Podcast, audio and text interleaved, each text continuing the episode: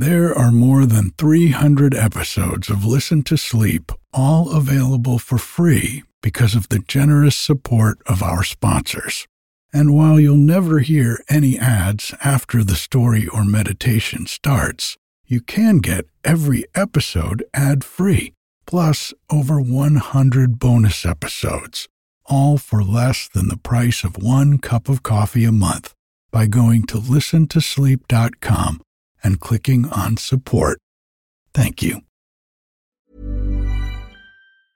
Ryan Reynolds here from Mint Mobile. With the price of just about everything going up during inflation, we thought we'd bring our prices down. So to help us, we brought in a reverse auctioneer, which is apparently a thing. Mint Mobile unlimited premium wireless. Ready to get 30, 30, bit to get 30, bit to get 20, 20, 20, bit to get 20, 20, bit to get 15, 15, 15, 15 just 15 bucks a month. So, Give it a try at mintmobile.com slash switch. $45 upfront for three months plus taxes and fees. Promo rate for new customers for limited time. Unlimited more than 40 gigabytes per month. Slows. Full terms at mintmobile.com. Life is full of awesome what ifs, and some not so much, like unexpected medical costs. That's why United Healthcare provides Health Protector Guard fixed indemnity insurance plans to supplement your primary plan and help manage out of pocket costs. Learn more at uh1.com. Ever catch yourself eating the same flavorless dinner three days in a row? Dreaming of something better? Well, HelloFresh is your guilt free dream come true, baby. It's me, Keke Palmer. Let's wake up those taste buds with hot, juicy pecan crusted chicken or garlic butter shrimp scampi. Mm. Hello Fresh. Stop dreaming of all the delicious possibilities and dig in at HelloFresh.com. Let's get this dinner party started.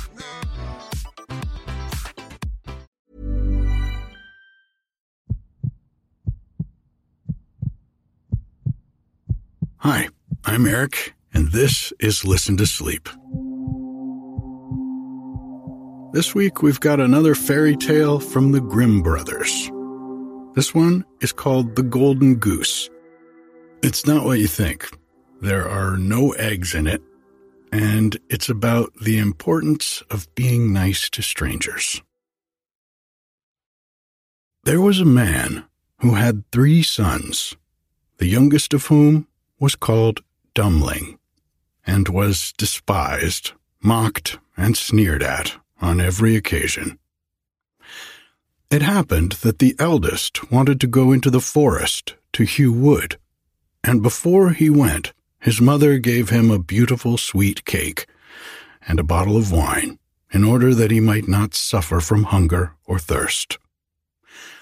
When he entered the forest, he met a little gray haired old man who bade him good day and said, Do give me a piece of cake out of your pocket and let me have a draught of your wine. I am so hungry and thirsty. But the clever son answered, If I gave you my cake and wine, I shall have none for myself. Be off with you. And he left the little man standing and went on. But when he began to hew down a tree, it was not long before he made a false stroke, and the axe cut him in the arm, so that he had to go home and have it bound up. And this was the little gray man's doing. After this, the second son went into the forest, and his mother gave him, like the eldest, a cake and a bottle of wine. The little old gray man met him likewise, and asked him for a piece of cake and a drink of wine. But the second son, too, said, sensibly enough, What I give you will be taken away from myself. Be off. And he left the little man standing and went on. His punishment, however, was not delayed. When he had made a few blows at the tree, he struck himself in the leg, so that he had to be carried home. Then Dummling said, Father, do let me go and cut wood. The father answered, Your brothers have hurt themselves with it. Leave it alone. You do not understand anything about it. But Dummling begged so long that at last he said, Just go then. You will get wiser by hurting yourself. His mother gave him a cake made with water and baked in the cinders, and with it a bottle of sour beer.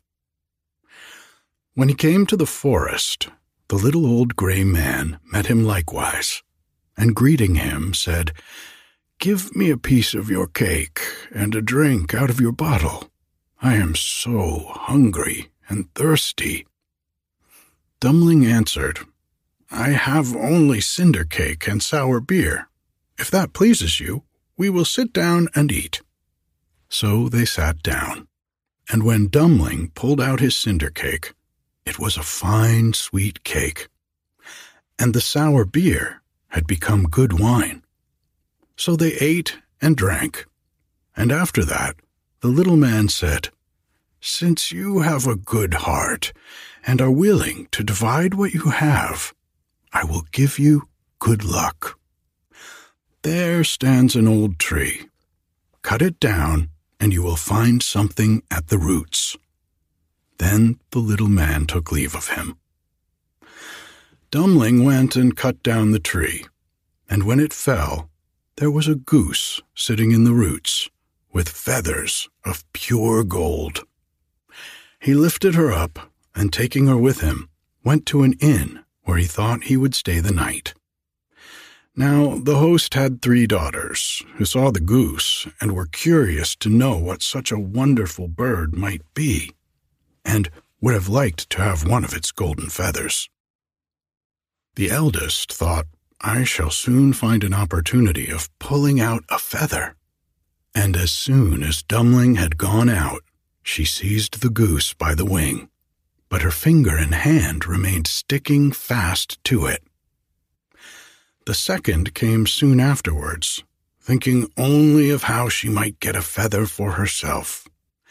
But she had scarcely touched her sister than she was held fast. At last, the third also came with the like intent, and the others screamed out, Keep away! For goodness sake, keep away! But she did not understand why she was to keep away. The others are there, she thought. I may as well be there too, and ran to them. But as soon as she had touched her sister, she remained sticking fast to her. So they had to spend the night with the goose.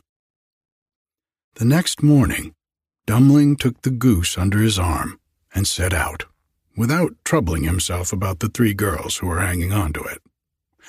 They were obliged to run after him continually, now left, now right, wherever his legs took him. In the middle of the fields, the parson met them, and when he saw the procession, he said, For shame, you good for nothing girls. Why are you running across the fields after this young man? Is that seemly? At the same time, he seized the youngest by the hand in order to pull her away but as soon as he touched her, he likewise stuck fast, and was himself obliged to run behind. Before long, the sexton came by and saw his master, the parson, running behind three girls. He was astonished at this, and called out, Hi, your reverence, whither away so quickly? Do not forget that we have a christening today and running after him, he took him by the sleeve, but was also held fast to it. Whilst the five were trotting thus one behind the other, two laborers came with their hoes from the fields. The parson called out to them and begged that they would set him and the sexton free. But they had scarcely touched the sexton when they were held fast, and now there were seven of them running behind Dummling and the goose. Soon afterwards, he came to a city where a king ruled who had a daughter who was so serious that no one could make her laugh. So he had put forth a decree that whosoever should be able to make her laugh should marry her. When Dummling heard this, he went with his goose and all her train before the king's daughter. And as soon as she saw the seven people running on and on, one behind the other, she began to laugh quite loudly and as if she would never stop. Thereupon, Dummling asked to have her for his wife. But the king did not like the son in law, and made all manner of excuses, and said he must first produce a man who could drink a cellar full of wine. Dummling thought of the little gray man, who could certainly help him. So he went into the forest, and in the same place where he had felled the tree, he saw a man sitting who had a very sorrowful face. Dummling asked him what he was taking to heart so sorely, and he answered, I have such a great thirst, and I cannot quench it. Cold water I cannot stand. A barrel of wine I have just emptied, but that to me is like a drop on a hot stone. There, I can help you, said Dummling. Just come with me, and you shall be satisfied. He led him into the king's cellar, and the man bent over the huge barrels and drank and drank till his loins hurt. And before the day was out, he had emptied all the barrels. Then Dummling asked once more for his bride, but the king was vexed that such an ugly fellow, whom everyone called Dummling, should take away his daughter. And he made a new condition. He must first find a man who could eat a whole mountain of bread. Dummling did not think long, but went straight into the forest, where in the same place there sat a man who was tying up his body with a strap and making an awful face, and saying, I have eaten a whole ovenful of rolls. But what good is that when one has such a hunger as I? My stomach remains empty, and I must tie myself up if I am not to die of hunger. At this, Dummling was glad, and said, Get up and come with me. You shall eat yourself full. He led him to the king's palace, where all the flour in the whole kingdom was collected, and from it he caused a huge mountain of bread to be baked.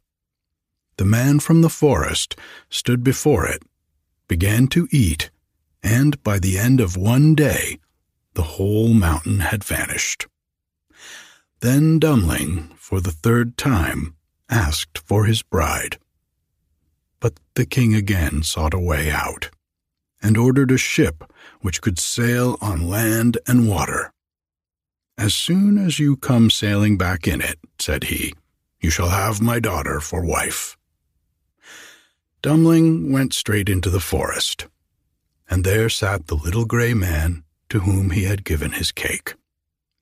When he heard what Dummling wanted, he said, Since you have given me to eat and to drink, I will give you the ship. And I do all this because you once were kind to me.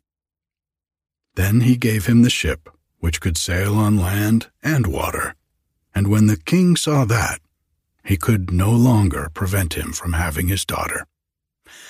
The wedding was celebrated, and after the king's death, Dummling inherited his kingdom and lived for a long time contentedly with his wife.